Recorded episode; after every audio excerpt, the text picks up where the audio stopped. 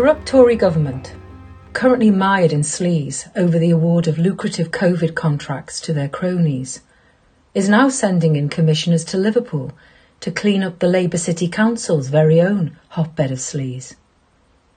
And having signally failed to mount any kind of a challenge to the government's disastrous mishandling of the pandemic and the grotesque festival of greed over which it has presided, Keir Starmer is now merrily unrolling the red carpet for that same Tory government's gauleiters to go in and clean up Liverpool Council's act.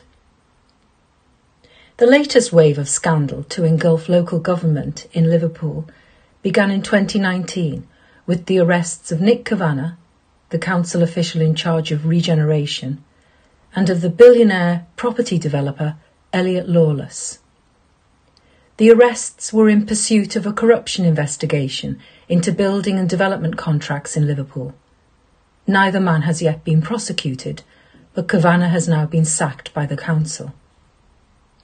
Then, last December, Liverpool Mayor Joe Anderson was arrested on suspicion of bribery and witness intimidation, prompting his suspension from the Labour Party. Another sign of malaise in the Labour Council came in February when Labour North West announced that the contenders to take over the mayoralty in the May elections and all-woman shortlist were to be sidelined in favour of an alternative shortlist of candidates, presumably one more acceptable to Starmer's point of view. The three previously nominated candidates were not told before the announcement. Now comes the bombshell. The Tory government is to send in commissioners to take over from Liverpool's elected council, and Starmer's Labour Party is going to be cheering them on.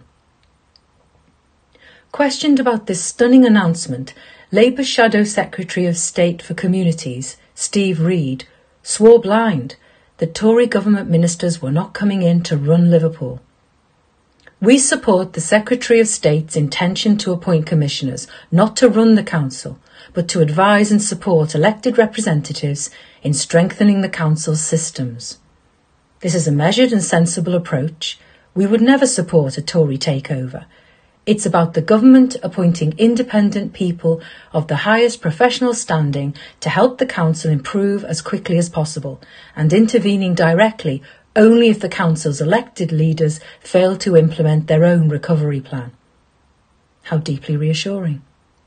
Crime Against Democracy Left Foot Forward, 24th of March 2021. What do the workers of Liverpool have to gain from either a corrupt Tory government or a spineless Starmer Labour opposition or the corrupt Labour, ma- Labour mafia or women-only shortlists or Corbynite holdouts still looking for democratic needle in the imperialist Labour haystack? Nothing whatever. Labour and the Tories are two sides of the same dud coin. We should at least be grateful to Starmer for demonstrating this so blindingly.